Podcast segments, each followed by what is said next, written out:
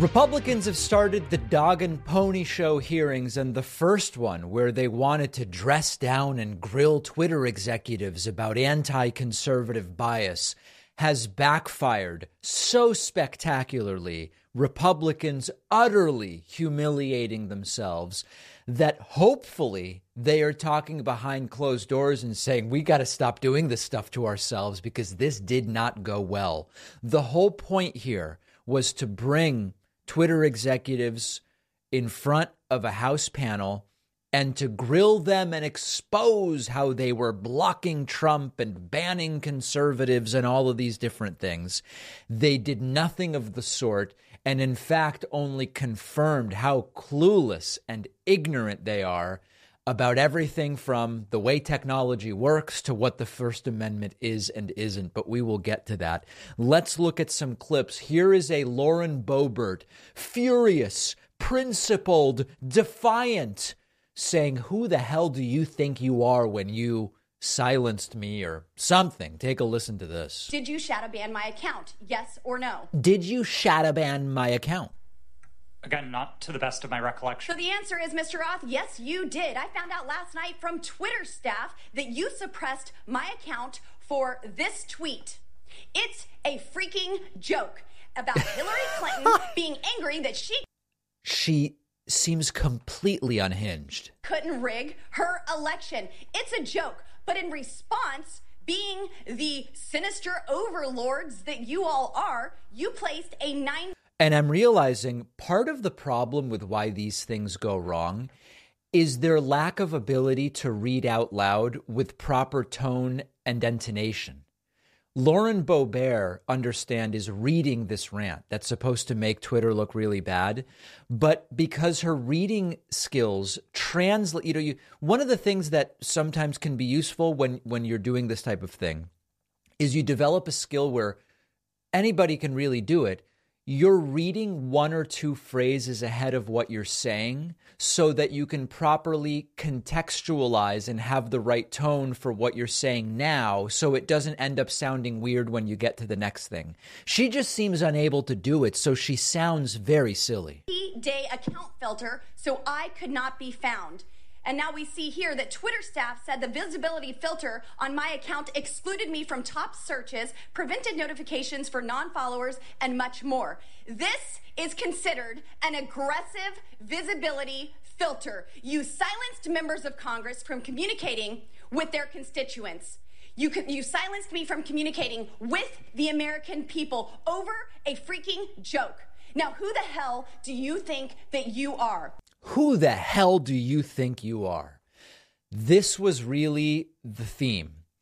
Acting as if criminal things took place and pretending that it only applied to right wingers, which we now know, of course, that it did not. Then they brought in Clay Higgins, who just seems very dim and confused. Like it genuinely doesn't seem like he even understands Twitter. And he seemed to be threatening these ex Twitter employees with arrest for what crimes? I have no idea. Let's see if we can figure it out. You, ladies and gentlemen, interfered with the United States of America 2020 presidential election, knowingly and willingly. That's the bad news. It's going to get worse. Right. Because this is the investigation part. Later comes the arrest part. The arrest for what? For what crimes? Who's getting arrested? What are you even talking about? Attorneys are familiar with that. Mr. Chairman, I'd like to spend five hours with these ladies and gentlemen doing depositions, surely yet to come. But for right now, I'll yield the balance of my time to my. Yeah. Um, earlier during the event, and and again, this is all, of course, this is all stage managed for an electorate, meaning people who vote for these Republicans who don't know any damn better. And I understand that. But to anybody with an ability to evaluate what actually took place here, this is a complete and total joke. Here's the very same Clay Higgins submitting random items he found on the internet for inclusion in the congressional record. Also, submit for the record a timeline of uh, events with cited sources outlining strong evidence of the Biden family organized criminal actions, which certainly indicate that we've crossed the threshold of reasonable suspicion. We've crossed the Rubicon based on this thing I found on Gateway Pundit. I like this timeline submitted for the record. Excuse me, Mr. Chairman, uh, just where is that from, that timeline? Timeline in my hand, boss. I'll, I'll get it to you shortly. What did he say? What? Where is it from? I mean, I've got to hear that again. From that timeline? Timeline in my hand, boss. I'll, Boss up? What? What is he talking about? I'll get it to you shortly. Um, Okay, so let's include random items from the internet. Then it went to uh, Representative Sessions, who took this as an opportunity to bless Elon Musk. That was, you knew that was coming. Thank you very much. Uh, so I will say it. God bless Elon Musk Yeah. Because I, th- I think I feel that way. Hmm. It was Elon Musk that revealed data that uncovered a disturbing cabal. Right. There was a cabal. It was uncovered. A cabal in which both the Trump administration and the Biden campaign had the email addresses of people at Twitter, and they could email them and say, hey, we'd like this removed. Now, we are going to get to what Trump wanted removed from Twitter. And again, this is part of the total backfire of this, but let, let me not get ahead of myself. We then go to Congressman James Comer. Congressman James Comer has been a major promulgator of conspiracy theories about the balloon, as we have spoken about. Here, he tries to convince a lawyer to waive attorney client privilege for no reason other than he wants to. As I think we've notified the committee and we've had these conversations with Twitter as well to try to resolve this issue prior to coming up here today. I don't have anything in writing that clears me in my ethical responsibilities to my former client Right. with respect to answering questions that I think fall squarely within the attorney client privilege. So unfortunately, I don't think I can go beyond what I've said there already, sir. Yeah. Unfortunately, Mr. Baker, your assertion that the attorney-client privilege, uh, it, it- it's overruled as to this particular question and answer. So, uh, will you please answer the question by Mr. We're overruling attorney client privilege just right here. Just I'm just doing it with my gavel. Jordan? Uh, Point of order, Mr. Chairman.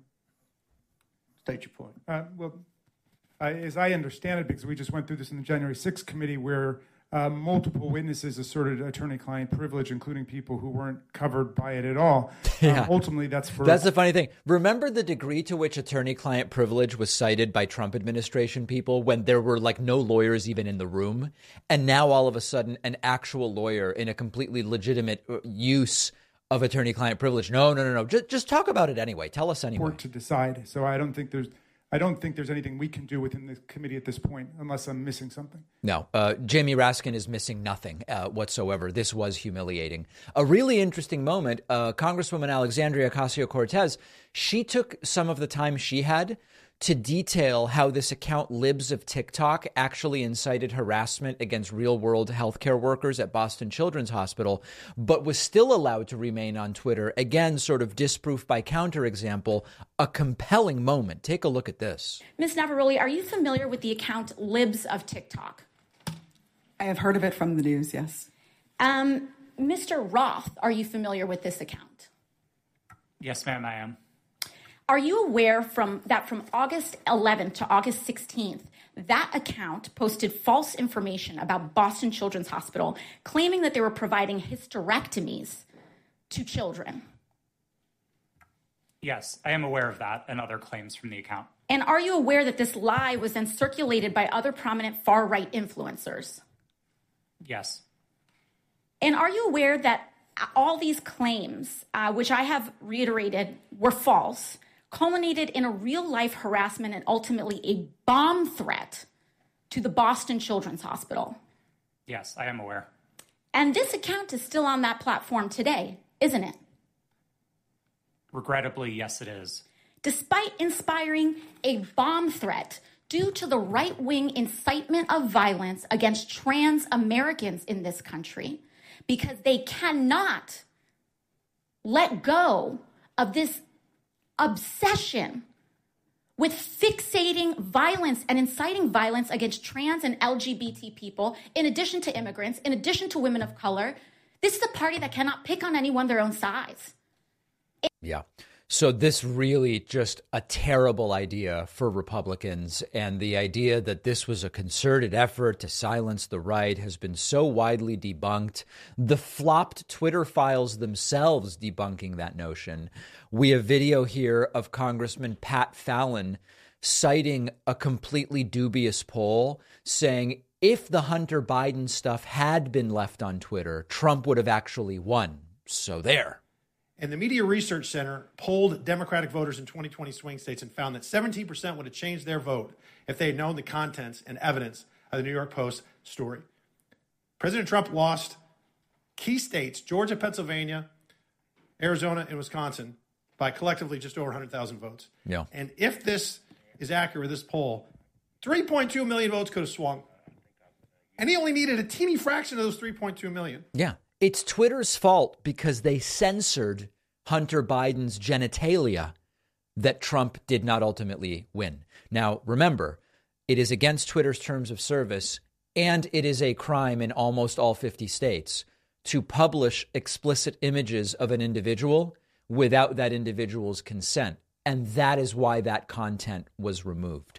So we eventually got to a summary from Democratic Congressman Maxwell Frost which is really good. I, I I'm a fan of this guy so far from what I have seen, and his summary is completely correct. Sitting here for over two hours, and I'm I'm still not really seeing the point of this hearing. Me neither. Um, is it to solve the problems of the American people, what people are struggling with? No. No. Uh, we, we get it. My Republican colleagues wish that the Hunter Biden story would have helped them win the 2020 election, and that didn't happen. And so they're angry about it, and that's the point of this hearing. Yeah. You know, it was the, actually the foundation of the chairman's opening statement. It's why he brought up that, that poll on the 2020 election. That's what this is all about. Yes. It is about that and about continuing to turn Americans against big tech platforms, not for reasons that should make us concerned about the platforms, but for imaginary reasons. Uh, like this uh, decidedly uh, anti conservative bias that they claim exists. This is what you can expect for the next two years. Republicans who are essentially the school bully while complaining they are the victims of bullying. That's fundamentally what you have here. And we are going to have pointless hearing after senseless investigation for the next two years. Hopefully, those hearings will blow up in their faces as much as this one did, where they make a claim and they swear it's true and then it's proven that they're wrong. But we're still going to have a hearing because we still say it's true, and of course, it's not. It doesn't matter to many of their supporters that these hearings blow up in their faces because their supporters don't live in reality and they don't care. Now, there's a couple things from this hearing that I did not include in this summary because I think they're worthy of their own discussion. And let's get to one of those things right now. Marjorie Taylor Greene, during yesterday's failed, humiliating, instantly imploding Twitter hearings, wrongly claimed that Twitter broke the law when they suspended her account because she violated their terms of service. She doesn't understand the law or the First Amendment, but her followers don't either. So this stuff is really effective. Listen to her rant. Let's explain. 52 United States Law 10101. Yes. No person shall intimidate, threaten, coerce, or attempt to stop any other I've never heard the word coerce pronounced coerce. She really speaks in an interesting way. person for the purpose of interfering with their rights to vote or to vote as he may choose. You didn't shadow ban or permanently ban my Democrat opponent. Because your Democrat opponent didn't violate Twitter's terms of service. No, you did that to me. And that was wrong and it was against the law. It was against the law. Wait, no, it wasn't. You see, not only that, was it a, was it me that you violated my First Amendment rights? You violated countless conservative Americans. These were doctors that were trying to tell the truth about COVID. Doctors They were lying. that were having success treating people with ivermectin. That is not a scientifically demonstrated claim. And in fact, ivermectin does not work on COVID. That you all would not allow to be talked about on your platform. These were parents complaining about their school boards teaching gender lies in their schools, biological males entering their daughters' bathrooms and sports. These were also people questioning the 2020 election. And guess what? That's Americans' First Amendment right. Notice how on that one she doesn't say they were right to question it. She's now moved to they are allowed to question it under the First Amendment. Now, understand that Marjorie Taylor Greene has no clue and no understanding of the First Amendment nor of the law. So I know many of you know this, but let's put it together nice and concisely here. As far as the First Amendment goes, it applies to the government. It does not apply to private companies like Twitter. So when Twitter decides to ban someone, it is not a violation of their constitutional rights. Could Twitter commit a crime by banning people? Sure. If Twitter was banning people either overtly or it could be demonstrating demonstrated that they were targeting people of certain protected classes for banning. If Twitter all of a sudden was banning Jews from Twitter for being Jewish or banning black people from Twitter because they were black, that would be a crime. It wouldn't be a First Amendment issue, it would be a non discrimination issue. But the First Amendment does not apply to Twitter.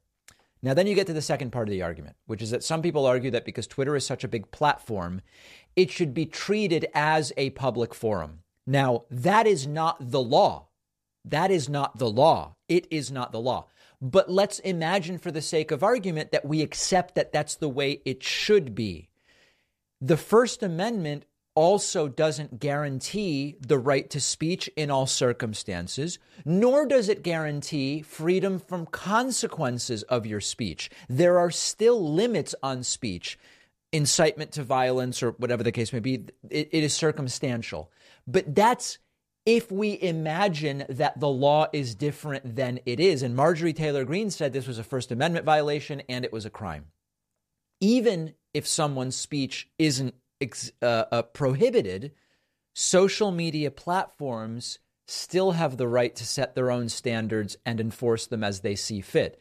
I've been the target, or I guess I could say the victim, of the misenforcement of these policies. When YouTube, was it YouTube? No, when Instagram had a policy against COVID disinformation, I did a video covering a guy who said drink urine for COVID.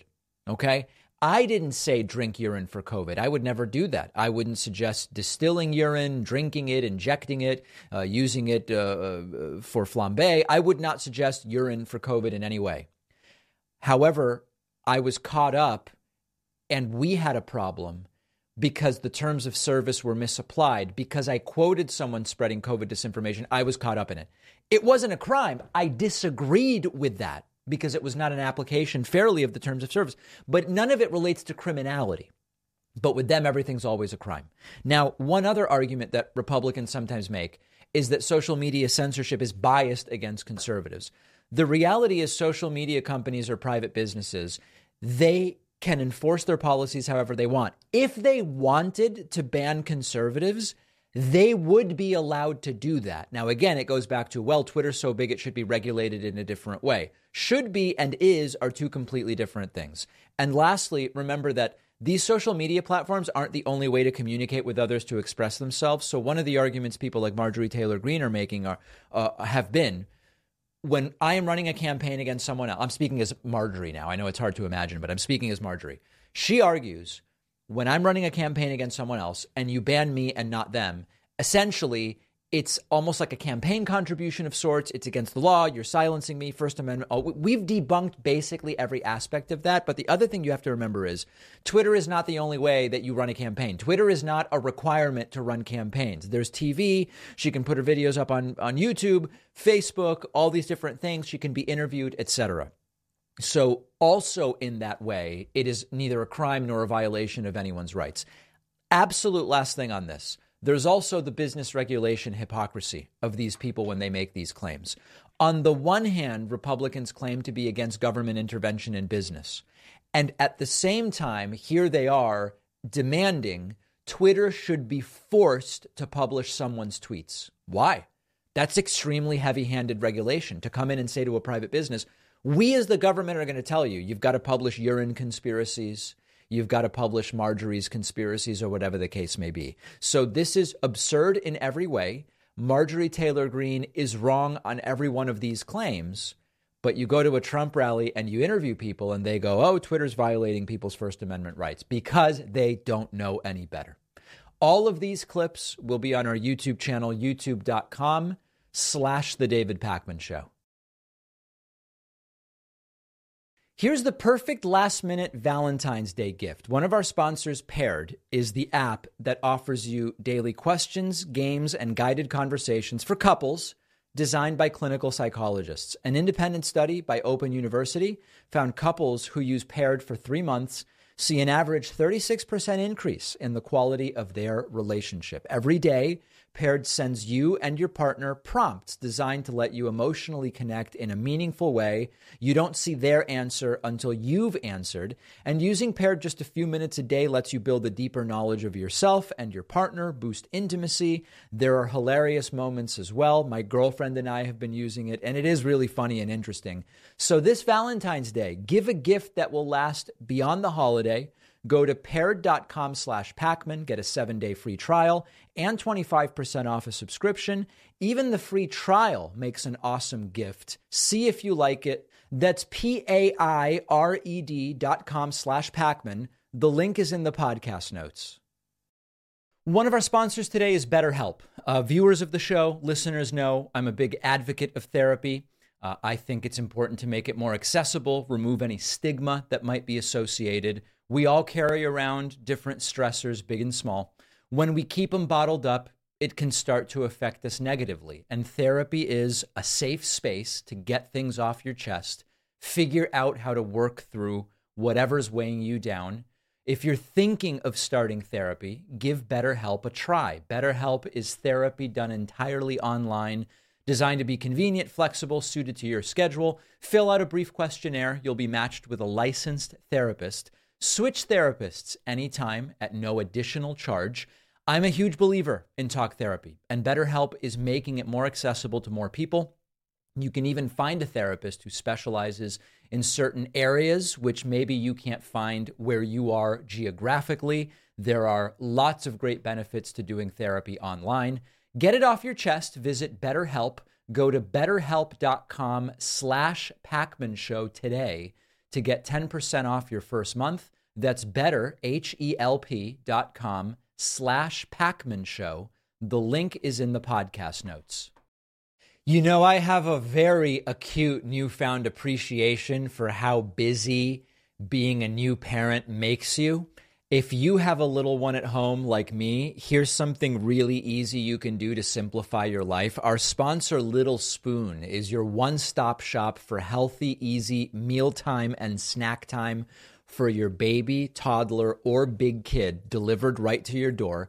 Little Spoon delivers fresh, organic baby food, which comes in single ingredient varieties or multi textured purees. Little Spoon is meals for toddlers and big kids. They're free of junk and taste great. Even the pickiest eaters love them. I've even tried many of them myself. They really are great. Having healthy snack time is so easy with Little Spoon's organic smoothies, which come in convenient pouches, in great flavors like strawberry banana shake, purple carrot acai. I love purple carrots. I'm going to admit that. My girlfriend and I have had a great experience with our Little Spoon subscription. It just makes life easier. Anything to reduce the chaos is a great thing. Little Spoon is giving my audience 50% off your first order. Go to littlespoon.com and use code PAKMAN50 off, all one word. That's littlespoon.com. Get 50% off at checkout using code PAKMAN50 off. That's PAKMAN50 off, all one word. You can find the info in the podcast notes. So there's just one more aspect of yesterday's completely clown car, humiliating Twitter hearings that Republicans orchestrated now that they control the House of Representatives that I want to look at separately. And it is about the snowflake triggered nature of the failed former President Donald Trump, who tried to get a tweet from celebrity Chrissy Teigen about him removed from Twitter. Now, there is some strong language in this segment. I'm giving you fair warning even before I get to it. I'm just letting you know that there is strong language in this segment. Um, one of the stories that has been told by the right is that the Biden administration, which of course was not an administration at the time, it was it was a campaign, was demanding content be removed from Twitter simply because it was disadvantageous to Joe Biden. Now, when you evaluate that claim, what you find out is that the Biden administration wanted explicit images of Hunter Biden shared without his consent against Twitter t- terms of service and a crime in most states removed. And that was absolutely legitimate. But we have now found out that there was a, tr- a tweet which just was insulting to Trump that he wanted removed. Here is uh, Congressman Frost speaking to Twitter executives about this. Again, there is strong language here. Listen to what it was that Trump wanted removed from Twitter.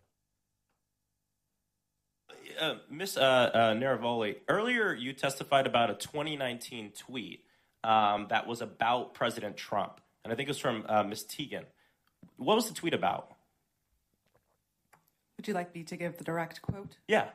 Um, please excuse my language. This is a direct quote, but Chrissy Teigen referred to Donald Trump as a pussy ass bitch. Okay. Free speech. And what happened after Miss Teigen posted her tweet? What did the White House do? What did the Trump White House do? From my understanding, the White House reached out to ask that this tweet be removed. Now, folks, that's not a campaign. That's an administration. That is government calling Twitter, emailing Twitter, sending a smoke signal to Twitter, and saying, remove the speech of this private citizen on a private platform. It was my team's uh, job. Uh, this fell underneath the policy for abusive behaviors and we evaluate it underneath our insults policy. At that time, up to three insults were allowed, and so it was our job to determine how many insults were included so the, within that phrase. So the Trump right, right, White House reached out, not an agency, but the White House reached out and requested that you remove the the tweet. From my understanding, yes. Yeah, that is the epitome of these right wingers. The left wants everything censored. Well, they want images that are a crime censored but you want Chrissy Teigen censored because she called you names. And the irony is that Trump's attempt to censor the tweet reinforces the accuracy of Chrissy Teigen's tweet. That's the the amazing thing. They say Twitter censoring conservatives while they are demanding that liberals be censored for opinions that are of no national security implication. They're not doxing anybody. Nobody's at risk. Nobody's in danger. Trump has the best protection ever. Even if someone saw Chrissy Teigen's tweet and they wanted to go and do something to Trump, it, it is the uh, uh, theme of authoritarian narcissists being very thin skinned. People like Trump, and we can look in history and find other examples, they see statements, they see criticism like this as a threat to their power and their ego. Hitler, Stalin, Kim Jong un, just to name a few, they all had the same uh, uh, personality trait. Hitler, as the leader of Germany, was infamous for his sensitivity to criticism. And he saw media as a tool for propaganda. He would suppress criticism of his regime. He would censor newspapers. He would jail journalists because these authoritarian narcissists see themselves as threatened by any kind of criticism. Another example Joseph Stalin, former leader of the Soviet Union. Stalin would brutally repress dissent. He would imprison and sometimes execute critics and political opponents. He saw criticism as a direct threat to his rule, and he did everything he could to silence it. And then more recently in North Korea, Kim Jong un. Um, and and there's more. It goes earlier than just Kim Jong Un, Kim Jong Il, and others, but an authoritarian leader who is so thin-skinned. Kim Jong Un, notorious for strictly controlling information, suppressing dissent, and doling out severe punishment for criticism of the regime. Trump is not Hitler, Stalin, or Kim Jong Un, but Trump has that same authoritarian, narcissistic tendency that they do. And it's embarrassing and it's pathetic and again, allegations are confessions. The left is trying to censor our speech. They're not, but you're trying to censor the left's speech. That's what we keep learning. You know, I've gotten a lot of emails over the last month or so from people saying, David, sir, I hear it vaguely mentioned that the Republican Party is now more extreme than ever. But is that true? Is it true that the Republican Party has actually moved to the right? And particularly in the context of looking at people like Marjorie Taylor Greene and Lauren Boebert and similar extremist lunatics in the Republican Party, it's reasonable to ask Has it always been like this? And the truth is that it has not. This is not a segment about how great the Republican Party used to be. This is a segment about how much less extreme the Republican Party used to be. For those who don't know the history, the Republican Party was once a relatively moderate political force in the United States compared to where they are today. Over the last 40 years, there has been a radical transformation in the Republican Party where it has become more and more extreme in its views, in its policies, in its rhetoric, and in the level of extremism that it is willing to accept within its ranks. Again, I might have to say this 20 times. I'm not rehabilitating the old Republican Party.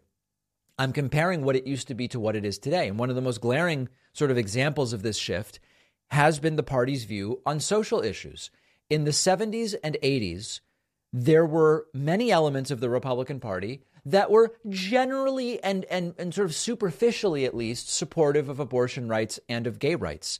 But we know that that has changed dramatically. And it is a party that has won many elections and raised a ton of money being completely against abortion and completely against LGBT rights. If you go to the 70s and 80s, you can find that abortion rights and LGBT rights were simply not as partisan as uh, uh, were not partisan issues to the degree that they are today and you had some republicans that were actually supportive of those causes if you look at president richard nixon one of the first politicians to publicly support abortion rights in a 69 speech he said this should be a decision made by a woman and her doctor not the government that's the small government position on abortion in 72 the republican party platform included a plank supporting abortion rights to some degree. They maintained that for four years, and in 1976, the Republican Party became significantly more anti abortion. Uh, you go to 1977, a Republican led Congress passed a bill known as the Gay Rights Bill, and it banned discrimination on the basis of sexual orientation in the federal government and in Washington, D.C. That was a Republican led Congress at the time. You then look at um, Ronald Reagan. In 86, when Reagan signed the Immigration Reform and Control Act, it actually provided some legal protections for gay and lesbian immigrants to the United States. In 87, the Republican Party platform included language supporting anti discrimination measures for gay and lesbian Americans. So it's not that those views necessarily reflected the views of the entire Republican Party at those points in time, but there used to be support, at least to some degree, for those causes among Republicans in the 70s and 80s. So that's social issues. Taxation. In the past, Republicans were open to the idea that we might raise taxes if it meant funding important programs or if it would reduce the deficit. Today, they never even acknowledge that uh, uh, uh, increasing taxes to fund certain programs can actually reduce the deficit by being economically stimulative. They pretend that that's not an economic reality anymore. And we know the result, it's led to the erosion of so many different social programs. Immigration is an area where the views of the Republicans have changed quite dramatically. In the past, Republicans were often supportive of immigration saw it as a source of economic growth, sort of were okay with the cultural diversity component uh, of it as well. But now we've seen the Republican Party become obsessed with building a border wall, cracking down on immigration, saying we shouldn't even provide a path to citizenship to people who were brought here as kids by their parents through no fault of their own.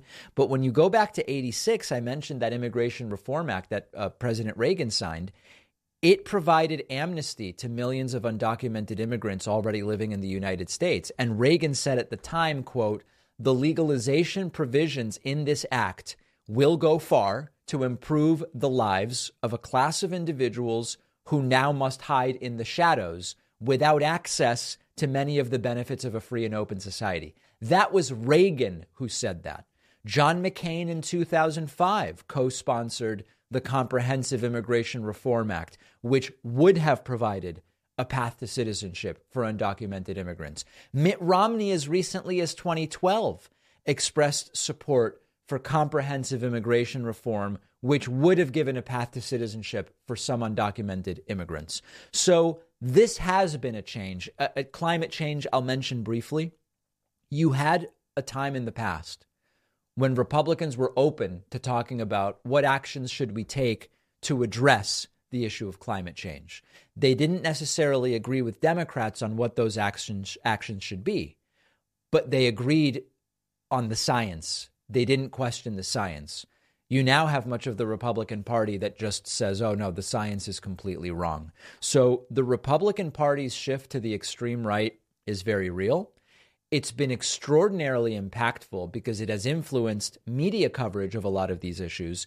Media coverage has influenced public opinion on a lot of these issues. But the Republican Party has moved dramatically to the extreme. And I don't know at this point what's going to turn it around. Let me know your thoughts. Leave a comment, send an email to info at davidpakman.com. Did you know that every year 30 million trees are cut down to meet the demand of toilet paper in the United States alone? Here's something really simple you can do to fight climate change a little bit in your home. Our sponsor, Reel Paper, makes toilet paper 100% from bamboo stalks, which keep growing forever no trees are cut down. It's shipped right to your door in plastic free packaging. It's fluffy. It's soft like regular toilet paper. You're not making any quality sacrifice. And for every box you buy, Reel Paper donates to reforestation efforts across America through their partnership with One Tree Planted. So instead of the toilet paper you're currently buying, which cuts down trees and wastes plastic, use Reel Paper, actively helping the planet you can set up a recurring subscription so you're always stocked or do a one time purchase. The average American uses 50 pounds of toilet paper or more every year. Make the easy switch to Reel Paper. You'll get 30% off your first order plus free shipping. Go to reelpaper.com slash Pakman and use the code Pakman. That's R-E-E-L paper.com slash Pakman. Coupon code Pakman for 30% off and free shipping. The link is in the podcast notes. You might remember that a few years ago, uh, the show got hacked and many thousands of dollars were stolen. We never got it back. It's a terrible feeling. It can happen to anyone. But a couple of years ago, we got Aura, which really gives us significantly more peace of mind. And our sponsor, Aura, is the app that protects you from scammers by alerting you anytime your info like email, passwords, social security number are found in data breaches. Aura also automatically requests removal of your info from search engines and it can reduce spam calls. Aura alerts you quickly about suspicious credit inquiries, like if someone tries to take a loan out in your name. And Aura's password manager makes it easy to keep your account secure to begin with. Aura also has parental controls for your kids' devices. You can restrict apps or manage screen time, set focus time, make sure they're doing homework instead of binging on YouTube. You can try Aura free for 14 days at aura.com slash Pakman. Use the free trial to see if your email, password are already out there. You may be surprised. That's A-U-R-A dot com slash Pakman to try Aura free for 14 days. The link is in the podcast notes. Florida Governor Ron DeSantis tried taking the high road against Donald Trump's recent attack on him. And while I admire DeSantis, I guess in some vague way, for not stooping to Trump's level, DeSantis will lose if this is his approach. It didn't work for any of these Republicans in 2016. It's not going to work for Ron DeSantis. So let's take a look at this clip. The context here, I will remind you, is that Donald Trump published to Truth Social. Truth Central. A picture of Ron DeSantis with some allegedly high school girls retrothing a message that argued that Ron was grooming high school girls. Donald Trump posting, That's not Ron, is it? He would never do such a thing. Ron DeSantis was asked about this. He attempted to take the high road. Listen to this. I spend my time delivering results for the people of Florida and fighting against Joe Biden. That's how I spend my time.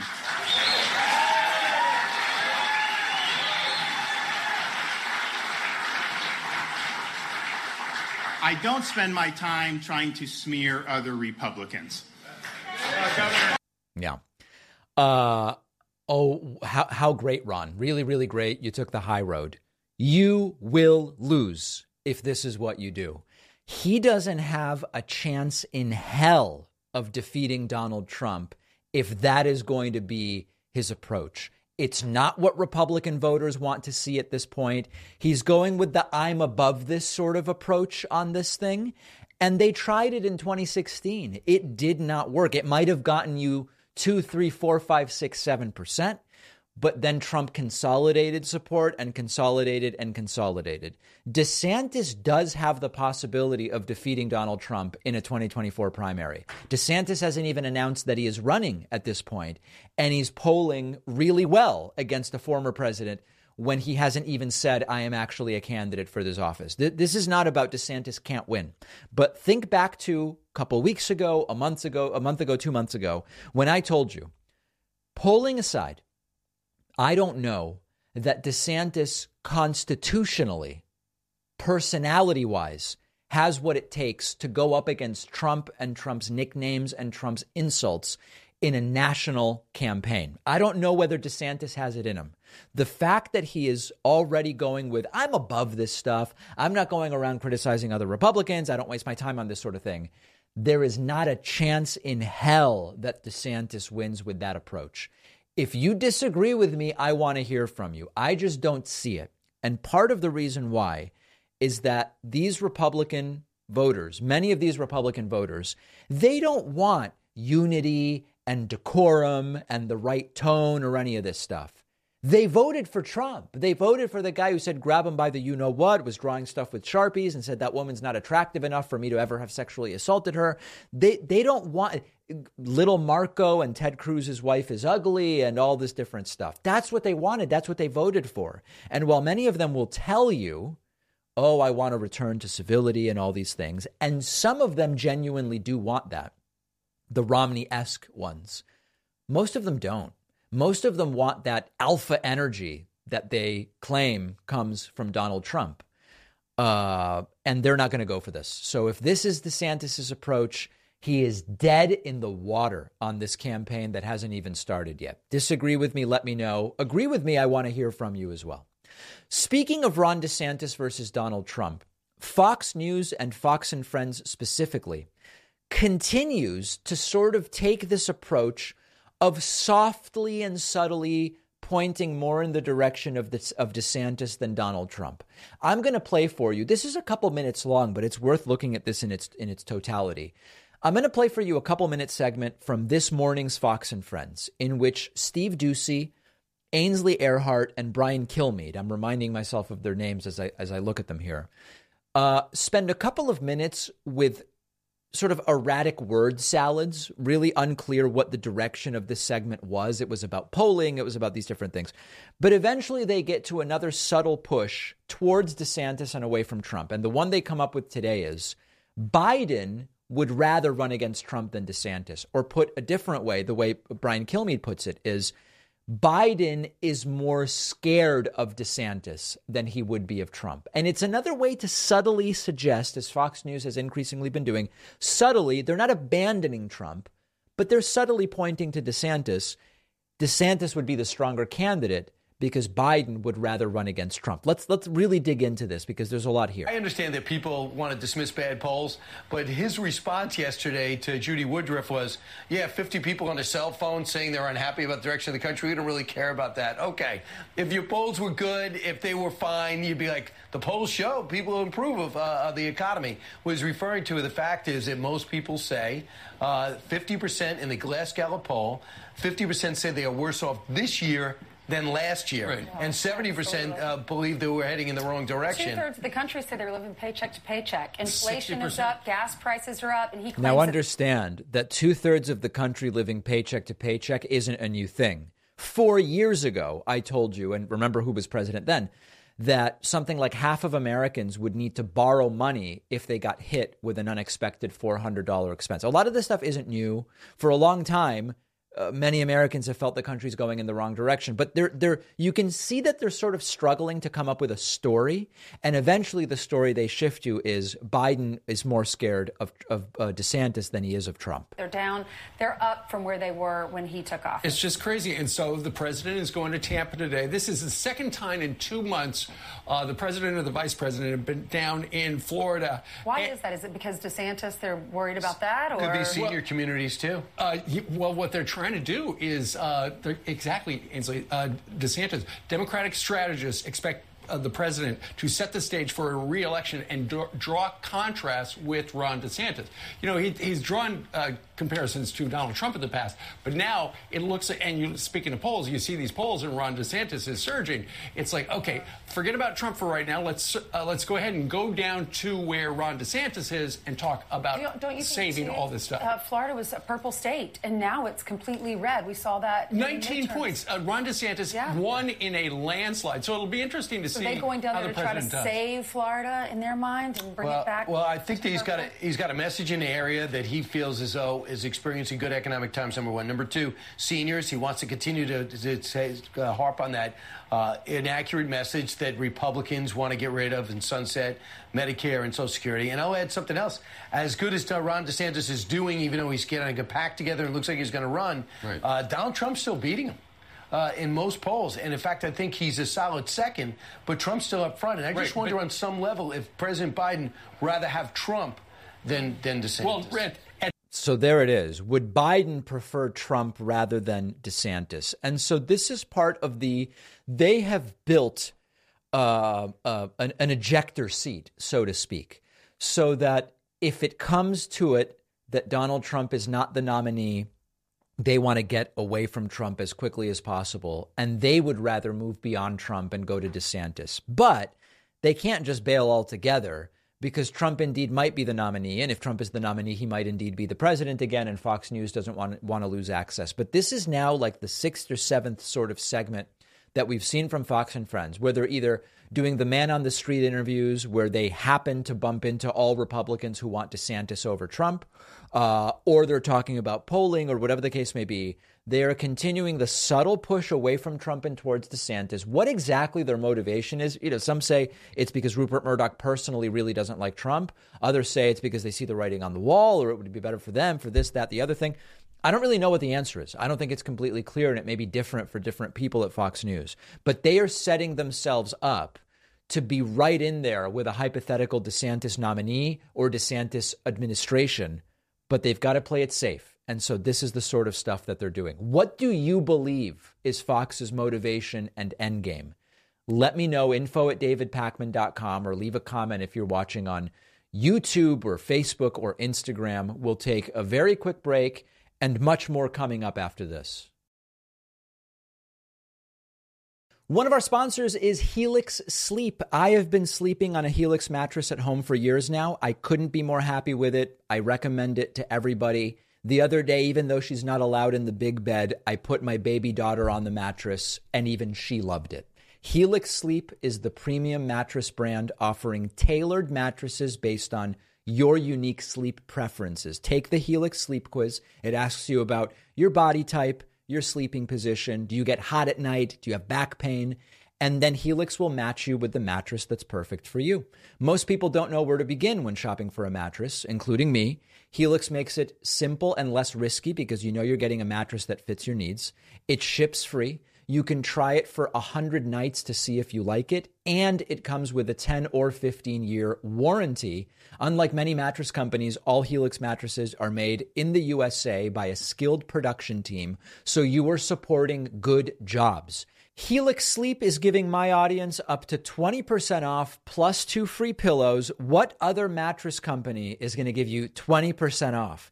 Go to helixsleep.com slash Pakman. That's H E L I X sleep.com slash Pakman for up to 20% off and two free pillows. The link is in the podcast notes. Well, this really bums me out, but podcaster Joe Rogan, on whose program I've been a guest twice in the past, has uh, unleashed the Jews love money stereotype, trope, call it whatever you want, which is linked to so much ugly anti Semitism. Now, I'm going to play the clip and I'm going to talk about it. I, I do want to say that I don't actually think that Joe Rogan has a genuinely anti Semitic bone or anti Semitic ounce of lean muscle mass in his body. Um, I think that he just doesn't understand why saying Jews love money is different than the example he gives of Italians love eating pizza. I just think he doesn't get why. Uh, they are two different things, and it's a very bad analogy. And as many of you know, I don't know if Rogan's willing to have me back on his program. You know, I've done some segments since I was last on, which were critical of things he said, but I think I've done them respectfully, and I would be glad to talk about any of my views about his views anytime, and I would love to explain this to him as well. I have no idea, um, but I don't think that this is about Joe Rogan being an anti Semite, um, just based on uh, personally knowing him let's get into the segment and uh, hear how it all went down. Do you see him set, sitting next to Ilhan Omar, where she's uh, she's apologizing for talking about it's all about the Benjamins? Yeah, which is just about money. She, she's talking about she money. shouldn't have apologized. That I mean, was I'll not. that's not an anti-Semitic statement. I don't think that is. It's about Benjamins or money. You know, the the idea that Jewish people are not into money is ridiculous. Listen, that's like saying uh, Italians aren't into pizza. It's I mean, stupid. Listen, it's I, stupid. I understand. Okay. So listen, um, the analogy to Italians eating pizza couldn't be more misleading and it couldn't be more wrong. And there are a number of important points here.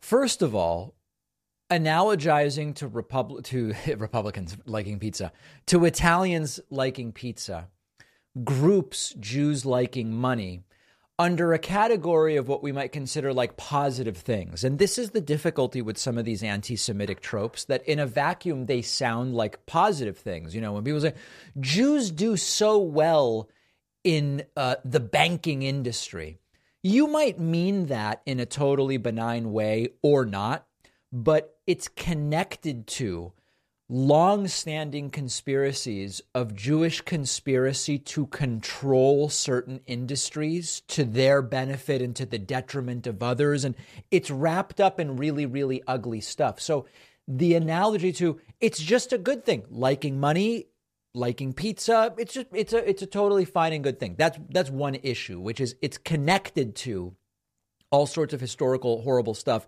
that eating pizza by Italian people is not. Secondly, it's not Jews love money and Italians love pizza, right? Everyone loves money. Jews are the ones tagged with the stereotype that they are so obsessed with money above and beyond everybody else that they conspire to acquire it in a way that's different than everybody else. I mean, have you met black people who hate money? Have you met white people who say, oh, money, ugh, throw it out, put it in the trash, burn it? Of course not because it's not about liking money. Ascribing it to Jews is about something above and beyond that. It's the conspiracy to obtain money, including by immoral or illegal or deceptive means, by controlling certain industries. And it's different, it's unique in some way, and it's linked to thousands of years of anti Semitic tropes, stereotypes, and discrimination. Now, Rogan might genuinely not know that. And so that's why I'm being careful and saying I, am not alleging Joe Rogan is an anti Semite in saying these things. I think he just doesn't understand or know the reasons why this is very different than Italians like pizza.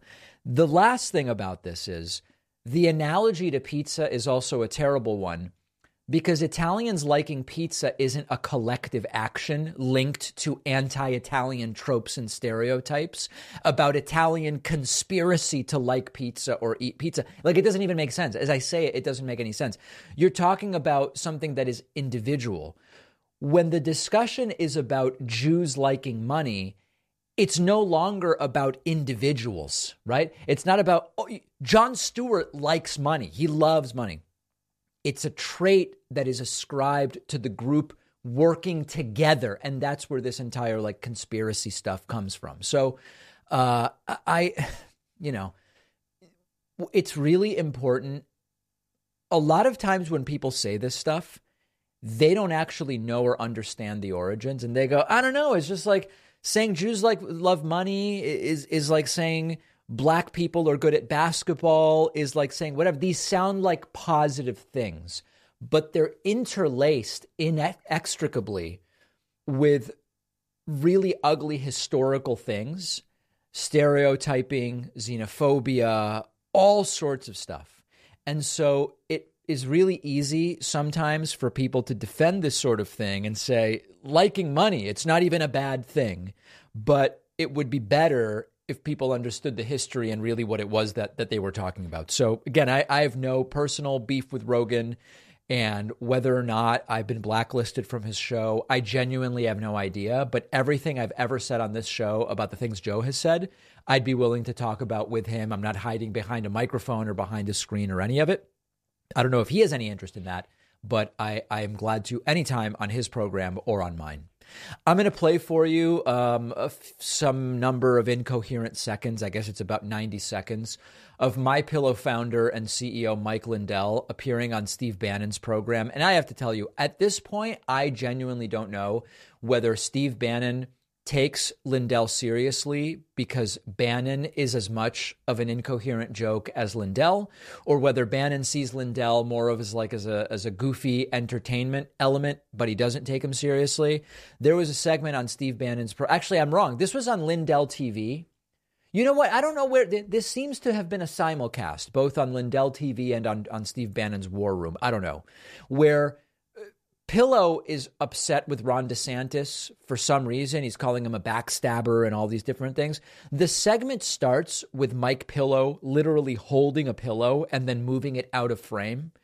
I wasn't able to find what took place in the 15 seconds before this clip starts, but the presence of the pillow makes me think it might be pretty damn interesting. See if you can make heads or tails out of this. And then again, if you're listening, imagine that as this segment starts, Mike Pillow is moving a physical pillow out of screen. So what is going on? DeSantis is a pretty straight guy. What is he heckling you because he's upset about what you're doing in Miami Dade, or what is a shot across Mike Lindell's well, bow? What's going on here? Well, let me let me uh, let me try and frame this, and this could we'll just say uh, we don't know why, but uh, you can draw your own conclusions. So this morning, what he hosted a lawyer uh, six lawyers or so in this uh, uh, in this little roundtable. Well, one of them is Libby Locke, who represents Dominion voting machines against. It says rather thing against Mike Lindell, Rudy Giuliani, and many others. You guys understanding this so far? And he called her in his opening statement when he introduced her. Libby is an extraordinaire at First Amendment defamation law. Well, I'm telling you, Ron, you didn't watch. Wow. Uh, you probably wow. didn't know, You probably wow. don't understand what's going on in our country.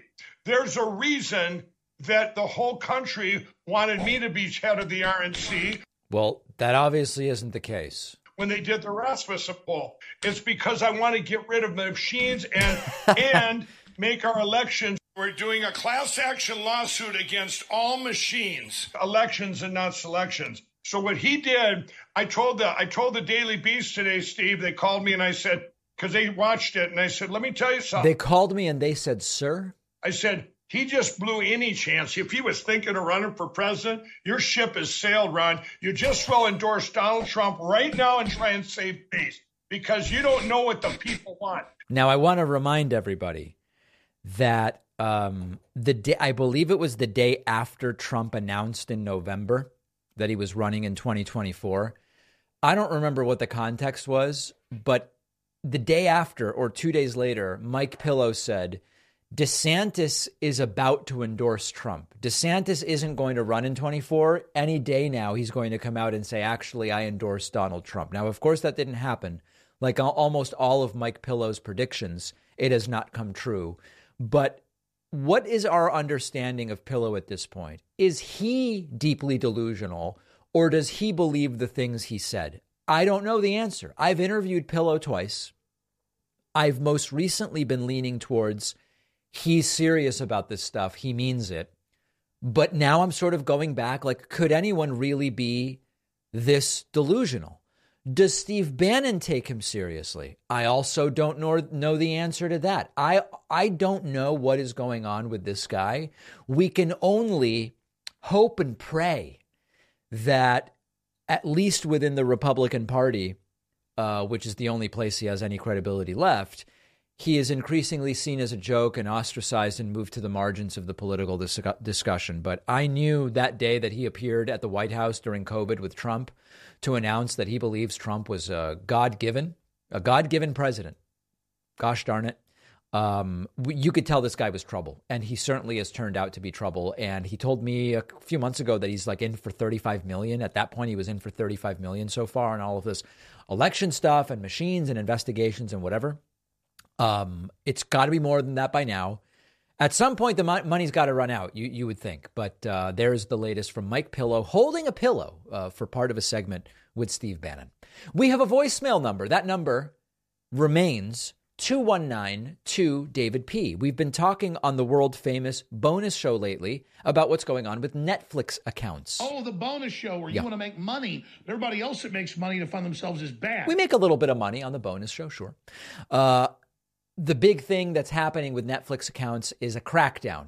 No more sharing accounts between people who don't live together. And I, I admitted I'm still on my mommy's account. That's absolutely true. It has all my preferences and my likes and dislikes. And I've been on that account for, I don't know, 20 years. And I'm going to stay on it until they take it away from me. And uh, the Eggman called in to weigh in on this. Hi, Dave.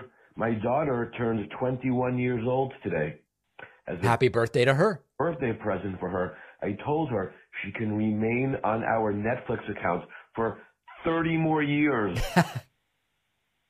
Just like you and your family. Shalom, brother. Yep, that's absolutely right. I've got my account on my mom's account, my profile.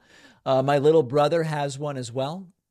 And uh, I'm sticking with it until Netflix takes it away. And uh, we will see how long that is. We have a fantastic bonus show for you today. Ultra processed foods. What is that? What's the difference between processed and ultra processed? Well, we will talk about it. Ultra processed foods may lead to cognitive decline, says a new study.